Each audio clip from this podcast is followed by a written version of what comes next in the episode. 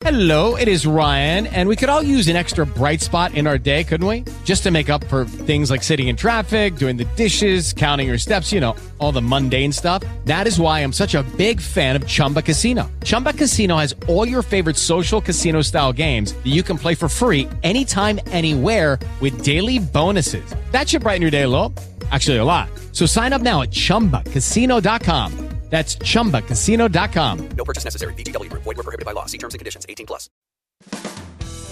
Start and end your day with the good news. The Good News with Angie Austin. Find the podcast of past shows at angieaustinradio.com. Now, here's Angie Austin and friends with the good news. Hello, it is Angie and friends. Love that my uh, show over the years has transitioned to the good news with Angie and friends because that's what it's all about. Uh, Christians, you know, moms, dads, uh, speakers, authors, radio hosts coming together and uh, just trying to talk about life. And hopefully, you listening see that, you know what, we're just like you in many cases. And uh, Leslie and Doug, Doug Gust- Gustafson are back and they are our counselors. And uh, joining us as well is one of my regulars on my news program, Daybreak USA, Dave Perkins, who's a radio man of over three decades, and he is down in the heart of Texas in the Houston area and had some very interesting things to convey to me this morning about what's going on down there with the flooding. Welcome, Dave. Hello there. Glad to help. How are you? I'm doing quite well. I just want to listen to um, a couple of short things here to kind of set the tone for Texas. Um, I want to hear from the uh, uh, from a reporter there because I have been in situations where I felt a little afraid out in the field or afraid for others. And in this case, uh, this young woman is trying to help rescue a truck driver. A reporter with our Houston CBS affiliate KHOU may have saved a truck driver's life this morning, and it played out on live TV. Reporter Brandy Smith noticed a driver trapped as his tractor trailer was being swallowed by floodwaters. Just then, a Harris County Sheriff's deputy drove by towing an airboat, and not a moment too soon. Here we go. We have a boat coming. We have a boat coming. I I'm gonna flag. I'm gonna flag these guys down and see. Hold on, just a second. Are you guys? Are you guys headed down to the truck right here? No, what are you doing? There's a truck driver stuck here in about 10 feet of water. Thank you. Okay. These guys have a boat. Got the Harris County Sheriff, water rescue teams, an airboat here. Hopefully, we can get down to this guy. Sir, they're putting the boat in just now. They're on their way. Here we go. The airboat for the Harris County Sheriff's Office now approaching this semi that has been stalled here, uh, headed east or headed westbound in the eastbound lanes. Uh, I don't have any word on on how long he's been there or what kind of condition he's in. I'm sure he's very, very wet, very cold. I feel like I can finally breathe. Kind of a sigh of relief. The truck driver, named Robert, is okay. And as this played out, KHOU had to evacuate his studios because floodwaters were pouring in. The station is broadcasting again now from higher ground. Interestingly enough, our Denver affiliate here is uh, uh, broadcasting for Houston, Dave Perkins. Again, if you're just joining us. And Dave, um, so that's one of your local reporters. And I remember just reporting at times when I was scared as well, or scared for my crews when I would send them out. But you said something interesting this morning that um, I want to get into more specifics of what you're seeing. But you said this is putting Charlottesville and all of that news on the back burner. Explain. Well, I want to put it in perspective. For weeks, all the country could talk about was literally a few hundred fringe jokes, crazy people, black-jawed, slope-shouldered, inbred, greasy knuckleheads who came deliberately to get on television and started throwing punches at each other. Ironically, two groups of white people throwing punches at each other is called a race riot in the country these days. I don't quite understand that, but all we could talk about was how, oh, woe is us, the country is going off the cliff. You know, we can't get along anymore. Deep divisions and blah, blah, blah. And now here we are in Houston.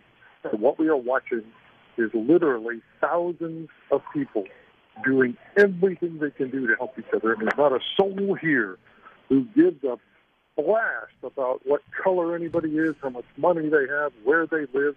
They are going and they're bringing boats. We have a Cajun Navy deployment from Louisiana that came over on I-10 with all their 16-foot uh, green aluminum John boats for duck hunting, and they're out here people hunting instead, trying to save people and take care of them. Instead of, you know, 500 clenched fists extended toward each other in Charlottesville, we have thousands upon thousands of open hands extended toward each other here in Houston. First life, then health, then dignity, and then, of course, always protection of the weak.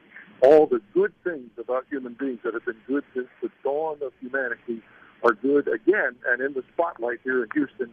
And it makes those people from Charlottesville look so bad in comparison, so superficial, so self-focused, so serious about getting on television and trying to make a name for themselves. It's, embarrassing to them, and they disappear, and rightfully so. And the good of the country comes out under stress. We ask ourselves, why does God visit such terror and suffering and misery on this country and on this planet? And the reason, I believe, is pretty simple. It's to get good people to bring the goodness up out of themselves and manifest it and change their lives. Whether you're helping or you're being helped, you're having your life changed here under the pressure of incredible flooding in Houston. And the hands are open, they're reaching out, the hands that grab each other don't care what color, what social group, what political party. They don't ask. They don't want to know. It's help and love and lift people up here in Houston. And that rightfully embarrasses the thugs of Charlottesville. And I hope it always does. So, Dave, no one's going from door to door knocking saying, Is anyone in there? Unless you're a Democrat. We're not getting you if you're a Democrat. Is anyone here it's a Republican or a Libertarian? Anyone here? No, they're not doing that. There's nobody on a boat with his hand reached out saying, I'm not pulling you in the boat until you tell me who you voted for. that, is, that is not happening. No. Oh. I love the idea of um, Americans coming together as Americans. This is when we see that we are one and that we can make, uh, you know, the world proud of who we are and be proud of who we are as the world watches us together. Uh, Leslie and Doug, what is it about us as people that makes us do what Dave says is happening down there in Texas, where eh, you know people are not only on their like jet skis and their boats, and he's, he mentioned people coming in from other areas and uh, nonprofits sending trucks full of food from their own uh, food, you know, pantries that you know they need for their own neighborhoods. Yes. But mm-hmm. also, I saw a picture of a uh, of a, you know, a paddle boarder in his uh, outfit rescuing a little boy. You know, getting on a paddle board and going out and doing this. Yes, and I think it's so leveling, isn't it? And everybody just is humbled and just kind of enraptured by, oh my goodness, there's a crisis at hand here. And you don't think about anything but just taking care of what's before you. And that's beautiful. Everybody's out of their head and into their heart and reaching out and just doing what they need to do almost spontaneously in the crisis. We live in such a me oh, generation. That's we do. nice nice to see contexts like this where people can be you, you, you, and dispense of their own rights and not be fighting for who they are, but really trying to reach out. And this just shows us that there's a an altruistic part in people's hearts and lives. If they're called to uh, action, you, you know, you see it. Yeah. And it's wonderful to see. It is. So, Dave, what else has surprised you? Are you uh, uh, impressed with the response? Are, are there things that are concerning you? What else? Has anything surprised you?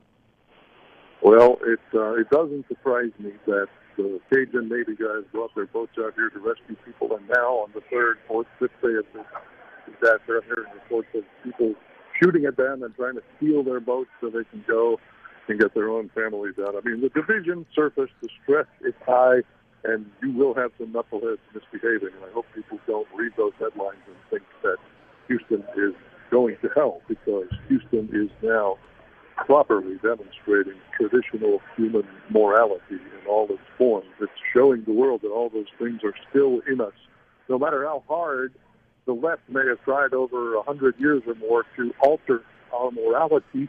The Soviet Union called it creating the new Soviet man, getting rid of the old morality. But the old morality is still there, and it rises to the top under the greatest stress. You see the greatest examples of it. And Houston is blessing itself and each other here and blessing the world with the sight and sound of what they're doing here under all this stress. And I'm pleased to say I'm not in the flood myself. I'm luckily living in a dry zone, but I was trapped and I did have to stay at home and not leave my subdivision for several days. And, you know, the little bit of pressure that that makes you feel is nothing compared to what people are going through within three miles of my house. They asked for more powerful boats within three miles of my house. They said, please send more powerful boats. The people who have brought boats are getting swept away in the current, and we're having hmm. to go rescue them. That's how bad it is. Boats they bring with motors on the back of them are not strong enough to stay in the water and go where they're supposed to go because the water's flowing so fast. And of course, it's going to be that way here for several more days minimum. People are showing the best side of themselves. Humanity is is rising to the top, and uh, I think God blesses us with difficulty to sharpen us and forge us and make us show our best selves. And we're not going to forget this. None of us Yeah. involved in this are ever going to Hmm. forget the heights of humanity that were shown and reached by ordinary people here this week. It is an amazing sight to see. Well, we appreciate you, Dave Perkins. Thank you, Angie. Thank you. Good to talk to you. Thanks, friend. Stay safe. All right. Take care. Bye bye. All right, so uh, the next guest that's going to join us, uh, she specifically deals with grief in settings such as this, and she has responded to numerous. I was a little taken aback when I read to you know um, this morning her intro, and it had all of the different. Uh, you know, locations that she has responded to disaster wise over the years. And uh, one thing she said that I think you two, as counselors, again, if you're just joining us, Leslie and Doug Gustafson are here in studio with me, and we're talking about the aftermath of Harvey, what was Hurricane Harvey, and how bad things have gotten over the last few days. And first of all, when you guys talk to people who are under in trauma, I have like a, an admiration for you because I think that it's almost like you open up any wound you have, and sometimes if it's similar to mm. something you've experienced, and it's not always easy to help someone through something painful, especially if you've gotten to know them. Mm-hmm. It's pretty personal. Mm-hmm. We have, a we have a diagnosis, uh, trauma, of course, but we have now what we call vicarious trauma, where you're impacted by something that's happening not directly to you, but outside of you. And yeah, as counselors, we have to be careful to really be empathic with somebody, but have some way of, of not stepping so far into the trauma that we end up traumatized ourselves. Mm-hmm. That's part of how we learn to love and how we learn to have empathy. And we can't not get in there at some level mm-hmm. and be there with somebody, and it's just part of the deal. Yep. Well, and I, I, as Veronica joins us now, again, Veronica Sites, I just uh, introduced you, Veronica. So, for uh, people listening, uh, tell us, um, you know, some of the things you've responded to, and in that same vein, explain how you're able to help people in the midst of these tragedies. I know you responded after Katrina, and that you were there to help people after which other events? um, Moore Oklahoma, the West explosion. Um, yeah, I, if, if it's uh, if it's a FEMA involved, I'm usually there. Um, I also do. I don't want to say on a smaller scale; it's an important scale, but um, school school shootings as well. So, in terms of responding to events like that, like a school shooting or a tragedy like today, how how do you walk alongside someone and help them? And as doug was saying not get traumatized yourself which you know that's the fear i guess that it's painful to help others. I really truly believe as a christian that you know god's got to be in it somehow for me if i'm going to ever do anything like that. Well, I, I'm glad you mentioned that because I, uh, you know, on that on that note, um, Peter was called out of his comfort zone into the storm, and we have to remember that that Christ was already in the storm. So, as as providers and as assistants in a high trauma incident, is we give we share the keys that we know will work, and we give individuals the opportunity to make a choice for their health and wellness. So one of the major things that that we share with them is, you know, it's not uncommon under the circumstances to feel all kinds of things that a you cannot express, b may be um, causing thoughts or leading to thoughts of, you know, what if people would think if they knew what I thought, blah blah blah, or you know, am I going crazy because I'm having these thoughts? No, no, no, no. This is overwhelm. It's your body saying, I need some help and everyone has a maximum feel. So we just we normalize the stress of a traumatic situation so that they can appreciate the choices that they can make towards a healthier new normal, empowering them to recognize that mental health is their ability, and that um, if it, I use the acronym FINE. If they say fine and they are faking, ignoring, neglecting, or evading the truth, they are doing a great disservice to themselves and more at risk of mental illnesses, anxiety, various conditions that people shy away from even speaking up and saying, you know what, I'm not sure if this is normal. Well, probably is under the circumstances. So we encourage them to receive, receive the help that's available and recognize that even though they may be at a shelter where it's calm and dry, we know that there is a storm underneath the surface. Nobody can see, but they can certainly feel and know that they're not okay just yet. Well, you know, I certainly appreciate people like you who go into the eye of the storm, per se, and, uh, you know, help people who are um, hurting. And uh, I, I just knew this morning when I interviewed you on my news show, I had a feeling that you were a Christian, but that didn't come up. So um, I think that I was telling my friends here, uh, Leslie and Doug, that you know, if I did something like that, I think I could only do it as a Christian because I just feel sometimes the pain overwhelming and uh, dealing with pain brings up old pains of your own, I think sometimes. And, you know, I have a brother that was murdered, and whenever I come into a situation mm. where I'm relating to someone else in that circumstance or I start talking about it in a speaking like setting, it's interesting how that old pain comes up, whereas it wouldn't in day to day life. So I guess that's my point in why I admire you all, the three of you, for being able to walk alongside people in pain because walking in that position can also be painful. Yes, they can. And you know, Angie, I, I want to say you are doing a very good job because each time that you allow an opportunity, the platform of, of guest speakers to come on, it is a process of healing because God never waits a hurt. When we recognize the brokenness of other people, we can appreciate that He is near the brokenhearted.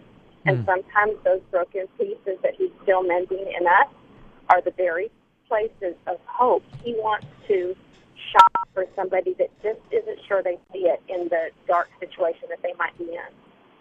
And I think you know everyone has a story, and that's part of what the good news is about is sharing those mm-hmm. testimonies. Mm-hmm. Can you also uh, tell us where we can find your book as well? I know you've got a really neat website. Where can you send us? We can find out more about you.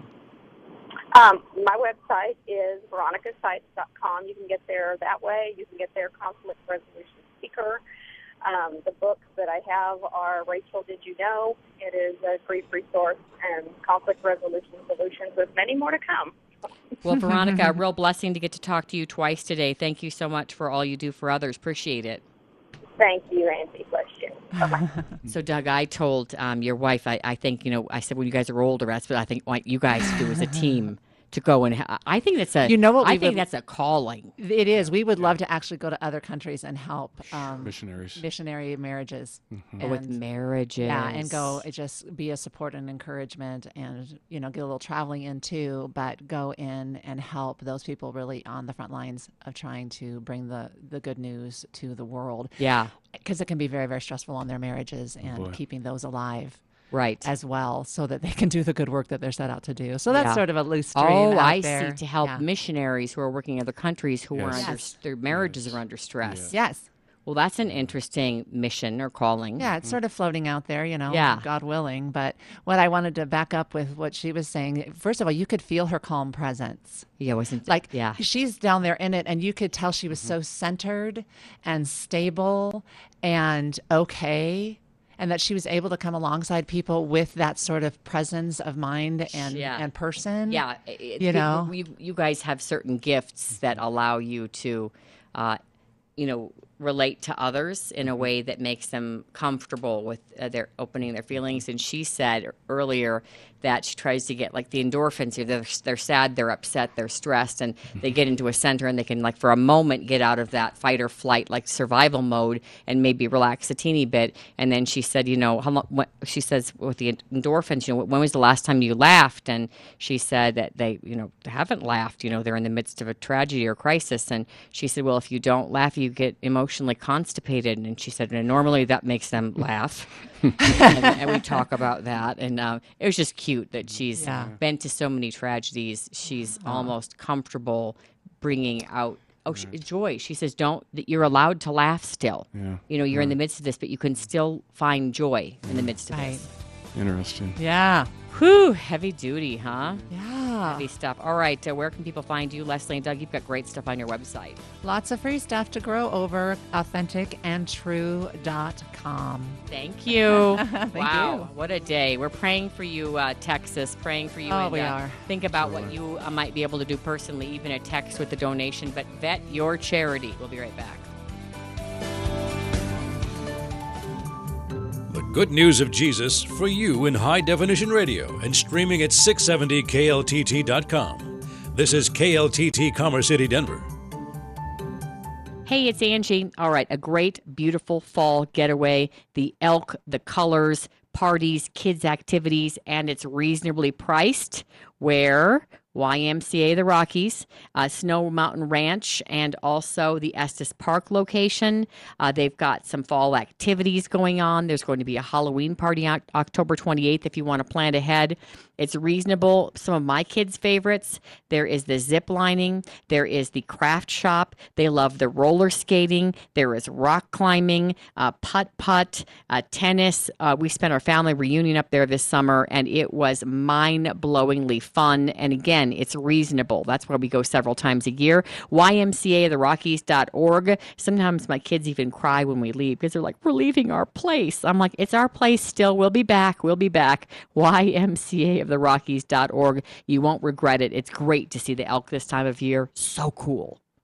Your next shopping trip could change the lives of some very special people right here in Colorado. When you shop at ARC thrift stores, you'll not only save money, but you'll also give back to our community by helping people with intellectual and developmental disabilities, just like these ARC ambassadors. A lot of people they have misconceptions about people with disabilities. A lot of them think that we can't do things that other people can do, and that's just not true. We, can do what other people can do. It may take us a little bit more time to do it, but we can. We're just like any other human being. We have feelings and we have emotions, and if given the chance, we can shine. And I think that ARC has done a very good job at showing that. I like it there, and it helps me out to learn about reading off the labels and stuff. Like helping out different people, a lot of different people I help out. Find the ARC store near you at arcthrift.org. It's nonprofit, and it's a great company to work for and a great place to shop. And remember, every Saturday, you get 50% off most items in the store.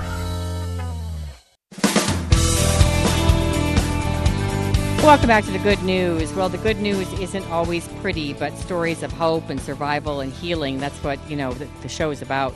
And I think some of the transformations that take place, you know, uh, at the side of Jesus are really beautiful stories to share. Um, I often have friends with me here in the studio, and we pretty much call it the good news, Angie Austin and friends now, because I have so many of my Christian friends join me. Beatrice uh, Bruno, the drill sergeant of life, is here. Donna Hetzler is here, and also Pam Randall, uh, Christian friends, authors, speakers, business people. And Andy Berger is joining us. And Andy, your story is one of hope. And so, why don't we start by you kind of give us a synopsis of who you are, what you stand for? I know you've written a book that you're shopping around right now, and that you work with at with at-risk teens. So, uh, give us a little, you know, uh, kind of synopsis of of you, of Andy. I would love to, Angie. Thank you. Well, God interceded in my life at a very early age. Uh, they wouldn't have called it trafficking back then, but basically from the time I was six months old to the time I was 17, uh, I was severely abused, violated by all immediate family members and extended family members. And at the age of five, I thought it would be best if I took my own life because being six feet under would be better than continuing to live where I lived. And my birth mother made it very clear that my days were numbered anyway. But God met me where I was at, Angie, and He did not let that happen. And though it was a very rough road, ending at 17 when my birth mother tried again to kill me, uh, he he rescued me, and I promised him I would do whatever he called me to do. Now it was, of course, many years later, and when I married my husband Ed, we both had a desire to help teens on the streets in our area in particular. Central Oregon's high desert spread out, and we noticed that there just wasn't really any place for these kids to go to. And we could feed them, but then what happens? And we could give them clothing, but then what happens? So we created Beulah's Place as a temporary shelter to give them the essential things they need. They have to commit to a contract that says they'll finish high school and get a job. And we help them through that transition from young adulthood into successful living in about a three to four month process. Wow. And we are so excited. Yes, we are excited that our kids, we have five in college, a dean students, they're all working, and they are amazing young people, Angie. If you met them, you would never know who slept in a tree or who was tossed out of a car or any of those things. You know, it's amazing to me how um, you know people who come from broken backgrounds, and one of the reasons I wanted Beatrice to be here uh, is because she had a really difficult childhood. I did too, probably differently than both of you, uh, but a lot of trauma around me and drug use around me, and uh, you know, a brother murdered, and a lot of things that uh, I felt God protected me from. But then for me to be the mother I am today and have kids who are growing up with you know, no trauma, no cursing, no alcoholism, no drugs in the house, no thrown plates in the house, nobody punched in the house. Like it's like a totally Yeah. different world, and I, that's the thing that I think is so amazing is that uh, Jesus can heal you to the point where your home can can be the antithesis of the home that you were born in. Absolutely, absolutely. And that's one of the things I try to do when I travel around the country speaking to hopefully create greater awareness of our not just child trafficking issues, but the devastating costs to our country, to our country's future as a result of the unchecked abuse and exploitation that goes on of our kids. And then they're going to replicate where they came from without intercession, or they're going to be lost or we can do something, you know, like we do in the field, and go get these beautiful, peculiar treasures out of the pits, like apparently all of us have been in, and help them rise up to the future and the hope that God has promised. You know, I love um, as I'm reading, and I'll let the ladies join in if they have questions. That um, your background so different. It sounds like from your husband Ed's, because his mom Beulah, I understand, is who you named the uh, the home after. And I love it that um, Yes. it says here that she had one potato, she fed the whole neighborhood. She taught Sunday school for four, for 43 years, and that she gave a love that you want these kids, these homeless teens, and these trafficked teens, that they deserve to feel that kind of love too. Absolutely. I didn't actually feel uh, the presence of a mother's love till I was in my 30s when I was at a chapel service, and the speaker was one of those who spoke right to my heart, and it was the beginning of a lot of healing in my life. And then I was actually adopted as an adult about 20 years ago. Wow. And that is who I call mom, my adoptive mom. And she said, you know, honey, in her little Texas drawl, we don't have much money, but we have a lot of love. and she loved me and just passed uh, last week actually into heaven. And so um, it was amazing because she wanted me to be able to bring my husband home to a family. And we do have different backgrounds, that he is the most amazing human I ever have met. And God, you know, allowed us to be together to do these things together. And so, um, yes, knowing a mother's love is what we try. We try to be Jesus to these kids. We love without judgment first. Then we figure out the need, and then we create a plan. And we're all adopted, Angie, so it makes sense, right? Well, I love it that you, you know, try to love them like Jesus and that because you didn't experience that, you want these kids to experience that. I think of my friend Beatrice, um, and she said to me once, I wonder where I'd be now in life if I had a Beatrice to mentor me when I was a kid because she mentors kids now. You two would be two peas in a oh. pod. Yeah, we would. And, and Andy, That's great. Andy, first of all, I, I'd like to say just thank you for your testimony. I mean, it's it's such a, a heart rendering testimony. But I just saw a picture of you, and girl, I got to tell you, you don't look like what you've been through. No, she okay, doesn't. That's you no. do not look like what you've been Thank through. you. And thank you so much for It's what you're Jesus. doing for these young people because that's needed. And you know, if not you, who? And so what you're doing is so critical. And, you talk about the, the name of the place, Beulah. It, it's a, it's a, a, a figuratively of heaven, mm-hmm. okay? But it also Yes. means married. Okay, and so Yes. you're married to Christ, and you want these children to know a relationship with God so that they can not only get through what they've been through, but to go even further. And I, I just applaud you for that, girl. God bless you. Well, thank you, Beatrice. You too. We we all have to do this together. It really does take all of us Amen. to make sure that even one who is lost has that opportunity. And many of our kids come to know the Lord, even though we're a public charity. Uh, all the volunteers are faith based. Nobody gets paid. We're here because we have the passion of God in our life, and we want to make sure, if there's any chance, like you just said, that these kids get to know that somehow. Amen. I want to take one step back. So, um, obviously, your you know childhood was hor- was horrible and painful. Uh, the sex abuse and you know family not looking out for you and kind of passing you around uh, uh, to the family. How did you get out? And you said God wouldn't let it happen. That even by the age of five, you would have rather been dead than continue to be abused the way you're being abused. How did um, you find Christ? How did you find hope? Well, that's a great, great story, I have to tell you, uh, because somehow we were taken to church on occasion because my birth mother did go to church on occasion, which is also another confusing part of childhood. And a lot of our kids are confused about church and God because many of them been hurt. But on one particular Sunday, I was very, very small for my age. I was probably four or five, and the last time I remember going as a child, I saw this beautiful vision of this woman in the courtyard speaking to a gentleman who was taller. She had gorgeous blonde hair and big blue eyes, and she was just lit up and glowing. And I remember hearing her say that Jesus loved all the children, all his children, and that's why she was so happy. And in my little pea brain as a child, I was like, I want to be happy. I want to be loved like she's being loved because she was just so beautiful, like an angel. And really, when I looked up into the big sky, when I sat on the curb before I, I was trying to, you know, run out in front of a car to end my life, I looked up at the sky and somehow, Angie, God reached my heart and He said, "This isn't the way, hmm. but I will take care of you." And so I made that promise as a five-year-old, not really knowing how much pain would be ahead, but I always trusted that there was a bigger God out there that was bigger than everything happening to me. So I decided if I lived, I won, and if I died, then they won. So it's kind of primal in a way. Yeah.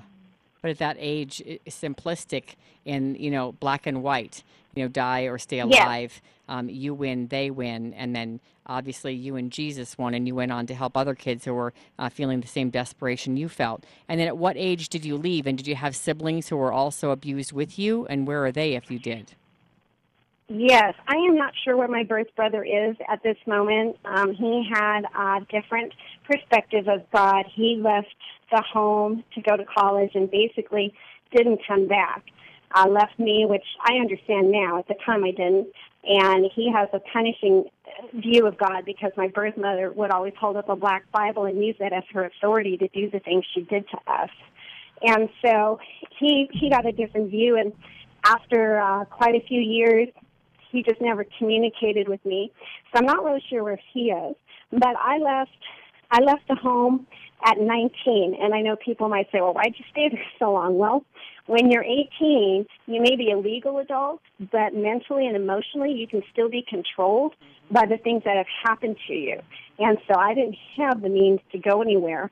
So it took me till I was 19, and then I left and tried to have a relationship as an adult with my perpetrators, basically my birth parents, but it never really worked out. So at that point, I just had to give it up to the Lord. I forgave them, which was a process. Actually, He forgave them through me. I wouldn't have done it on my own, to be honest, Yeah. but He did. And it freed me up to go and be who He wanted me to be. And I threw myself into education and into careers. And that's how I got my affirmation in the world. And then how did you learn to be a loving mother yourself? So you leave at 19, try to have a relationship with them, and that's a hard thing for some people to uh, understand. You know, honoring your mother and father doesn't necess- does, does not say honor your mother and father and let them continue to abuse you. Honoring them can be forgiving them and moving on with your life. You don't have to have a relationship with people uh, that hurt you. Uh, Exactly. and a lot of people are, well, it's your mom, it's your dad. No, no, no, no, no. Honor them and forgive them, and, and you can you're allowed to move on. And uh, I, I'm just curious how you then were able to learn and show love to your own children and to these girls that you help, these teenagers you help. I believe that I was a work in progress on that, and as the Lord began to heal the layers in my early 30s, I made a poor choice in marriage uh, when I was 28. Married somebody that looked safe and sound on the outside, but on the inside was not. And after a divorce and having time just with God and myself, I learned who He was experientially, not just in my head like a blind childlike trust, but as provider, comforter, friend. And in that, I finally felt His love. I hmm. finally felt what real love was. And when I felt that, it changed my perspective. I didn't have to be the best, the fastest, you know, whatever it was I was pursuing.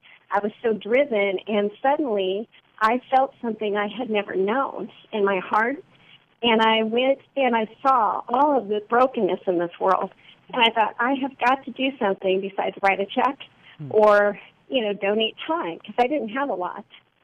And so I think through that, I started helping kids uh, that were who had parents in halfway houses. I started helping teenagers because somebody said, "Hey, can you pray with this kid, or could you take them out and you know have some pizza?"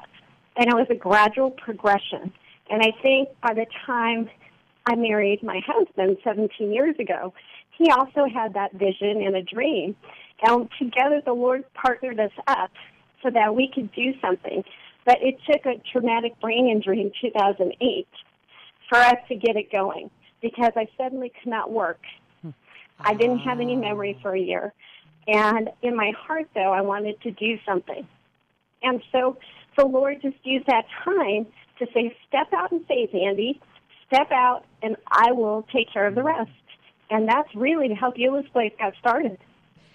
Wow. All right. Um, Donna's jumping in here. Uh, she's an author and speaker, uh, and she would like to ask you a question. Again, um, the book right now that uh, Andy's just written, uh, if you're just joining us, uh, Uh, Andy Berger is talking about uh, surviving her. Basically, they didn't call it then uh, sex trafficking then, but uh, what it was uh, she experienced as a child. And uh, they have a nonprofit where they help uh, at-risk teens, Beulah's Place.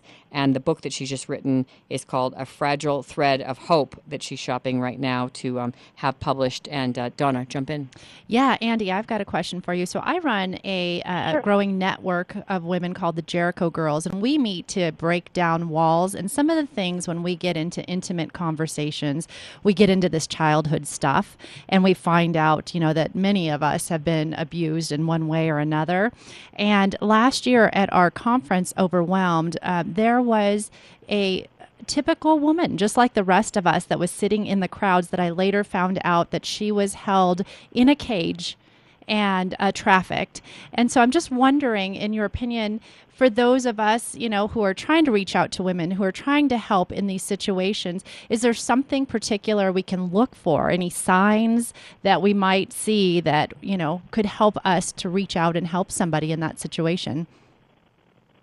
That is a, a great question because that happens even when I, I speak around the country. Sometimes I'll have someone. I literally had a lady who was 75 years old. She had never told anyone she had mm-hmm. been violated in a church at the age of five, and yet she had great grandkids, you know, and she didn't know what to do.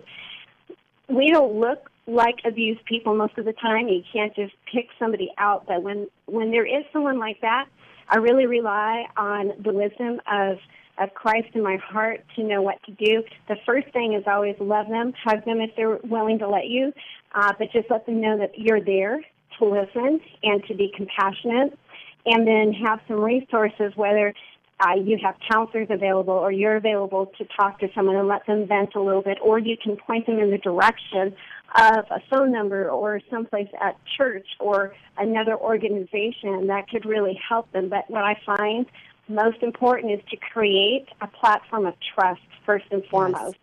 Because I wouldn't have let anyone near me. I would have been surface with them, but I wouldn't have let anybody into my intimate side unless I could really trust them. And the Lord really had to heal that in me to do that. You know, I if think that makes sense. I think that um, I so admire your ability to forgive, and when you said, um, you know, that the Lord gave you that forgiveness, He forgave them through you or for you, but you couldn't have done it on your own. And I just have seen so many instances where people aren't able to find that forgiveness, and it it's it ruins your life. and you're able to be such um, an effective. Um, uh, ambassador for Christ if you're healed. And in the case of these young people that have been violated and abused and hurt and haven't felt the love, when they come to Beulah's Place, uh, because you uh, were able to experience that forgiveness, your heart is able to love them the way they may have never experienced love. And I, I find that so beautiful. Um, you know, I never cease to be amazed at the life stories and the testimonies of uh, Christ changing, healing, helping, hoping. And you're the type of person that these kids will believe in and trust because you've been in their shoes. Again, uh, the uh, organization Beulah's Place is in Oregon. We have a beautiful affiliate in Portland. We love Oregon. The book, A Fragile Thread of Hope, that'll hopefully be out soon. You want to send us to a website? Yes, it's www.beulahsplace.org. B E Beulah's- U L A H S place. Yeah. Beulah'sPlace.org. Thank you. God bless you, Andy. I want to have you back and we'll talk about some of your success stories coming out of Beulah's Place, okay? That would be awesome, Angie. Thank you so much. God bless you. you, ladies. We'll be right back. Thanks, ladies. Hi, it's Angie with the good news. I want to tell you about a little boy, Carson. He's eight years old, and his mom died of breast cancer. And I would love it if you would sponsor him for some art classes. Also, he doesn't like talking about his feelings after losing his mom, so he's taking dance and movement classes, and that therapy costs about $100. And so, if you would like to sponsor eight year old Carson, who lost his mom to breast cancer, to these classes that he really enjoys, the Doreen Katz Memorial Cancer Foundation would love to help. 720 530 9482 or go to doreenkatzmemorial.org. For over 120 years, the Denver Rescue Mission has been providing services to those in need and the homeless in the metro area.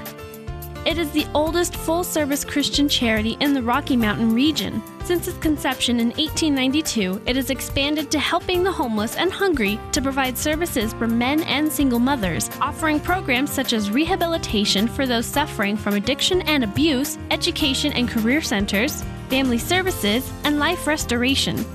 The Denver Rescue Mission is always in need of your assistance. You can help this growing organization by donating clothing, food, furniture, and more at any of the drop off locations. For more information on their services, ways you can help, and to donate online, go to denverrescuemission.org.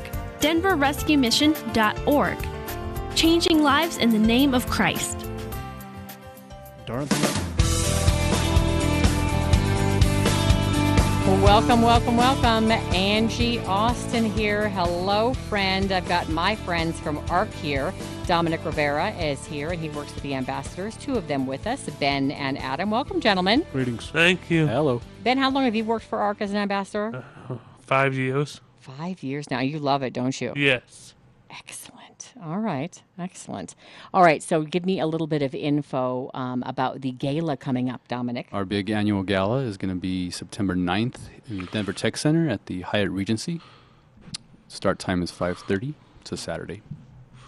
All right, and at the gala, what, what you know, there's dancing, there's food. The money goes back into ARC. Uh, anything interesting uh, happening this year? A theme you want to tell us about, or anything neat we might experience? General, I like it. Um, uh, there's been fashion shows where the ambassadors have modeled with the, whether it be police officers, as you did, Adam, or that was fun, huh? Yeah, they asked me to do it again. Oh, you're doing it again? What's the theme? Uh, it's celebration of the human spirit. Celebration of the human spirit. I like that. Me too. Um, Got a lot. this year we're recognizing three of our ambassadors who will receive a Hero of the Year award. Um, Catherine, Tara, and Heather. I think Heather's been a guest on your show before. Yes, she has. Yeah, she's spunky. She's got a great personality, doesn't she? Mhm. I really like her. And they were just recognized at a at a Rockies game this past week, Wonderful. which is really cool. Now, Ben, you're making a move, but you're not leaving ARC. Where are you going? Um, to Colorado Springs. And what are you going to do there? Transfer to the arc down there. And will you still have a similar type position, you think?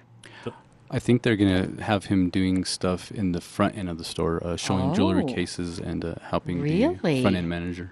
Wow, that's a promotion then. A little bit. I think so. Yeah. Oh, I love that. I'm happy for you. And Adam, you've been promoted quite a bit with ARC over the years. Promoted once to from customer service in at Park Landing to loss prevention. Yeah, well, that's a pretty good promotion. So Mhm. you love security Oh, yeah, work. absolutely. Love that. Um, now, uh, we talk a lot about it being shopping with a purpose and people with um, developmental and intellectual disabilities being given an opportunity uh, to be part of the company, to have a job, to bring home a paycheck, to make a difference. And the ambassadors bring such a light, such a, a positive vibe to ARC which you can attest to, Dominic, because you work with them. And here you've gone from just a couple of ambassadors in the last decade, you're up to over 300 now. And so when you shop at ARC, you're helping employ people uh, to, you know, really have a fulfilling life. Um, one of your ambassadors recently became ill and passed away. And uh, he had a really tough childhood. Mhm. And I remember when he was in here interviewing with me, talking about how he was teased when he was younger because he was different Yes. and that um, while working at ARC, he'd really come out of his shell, and made tons of friends. And I thought, wow, without ARC, he wouldn't have led the life he led. I mean, he really did find love and acceptance and a paycheck and fulfillment working with you guys. And it was very clear to me when he told me stories about his younger years, how painful it was and how happy he was after he, you know, joined you guys. I mean, you guys really made a difference in his life. Yeah, he found um, an environment where we all accepted him and, and celebrated his abilities instead of looking at it as a negative. So And I think he started to celebrate. Like he he he began to celebrate his abilities. He had a he had a great sense of humor. He did. Yeah. Rob, Robbie. He um, Robbie. he would call me. He missed a, f- a few of our classes for Arc University. and He would call me and say, "How can I make those up?" Aww. So I, I I eventually took him um, on just uh just him and me, and we went to a we made up the class for him. Just Oh, that's awesome. Good for you. That really, I'm sure that made him so happy. Made me and he, happy, too. He got a special honor. I know we loved him, didn't we? Yeah. He really touched my heart. yeah, he was. I was. can tell he did ben too. Ben worked with him. He We was were just talking wonderful, wasn't he? earlier. Yeah. And what a great life he had with and ARC. he's he's the happiest person I can think of right now because he's he's in heaven and he's rejoicing with the angels. He is. Oh, you guys are the best. Why are you making me cry like this? I love ARC. I love what you do. I love when the truck comes to my house. The guys are always kind. They carry the things from my driveway into the truck. You get a receipt. I get a tax write off, and, I, and then the money goes back uh, into the community and helps the ambassadors. And I just think you guys are such a blessing uh, to our community. So thank you Ditto. guys. Thank All right. you. ARC website. arcthrift.com. Excellent. And Tuesdays, senior days, uh, most uh, items half off for 55 or older, and Saturdays, most items half off as well. Thanks for listening to The Good News with Angie Austin. Find the podcast of past shows at angieaustinradio.com. Lucky Land Casino asking people what's the weirdest place you've gotten lucky? Lucky? In line at the deli, I guess? Aha, in my dentist's office. More than once, actually. Do I have to say? Yes, you do. In the car before my kids' PTA meeting. Really? Yes. Excuse me, what's the weirdest place you've gotten lucky? I never win and tell. Well, there you have it. You can get lucky anywhere playing at LuckyLandSlots.com. Play for free right now. Are you feeling lucky? No purchase necessary. Void where prohibited by law. 18 plus. Terms and conditions apply. See website for details.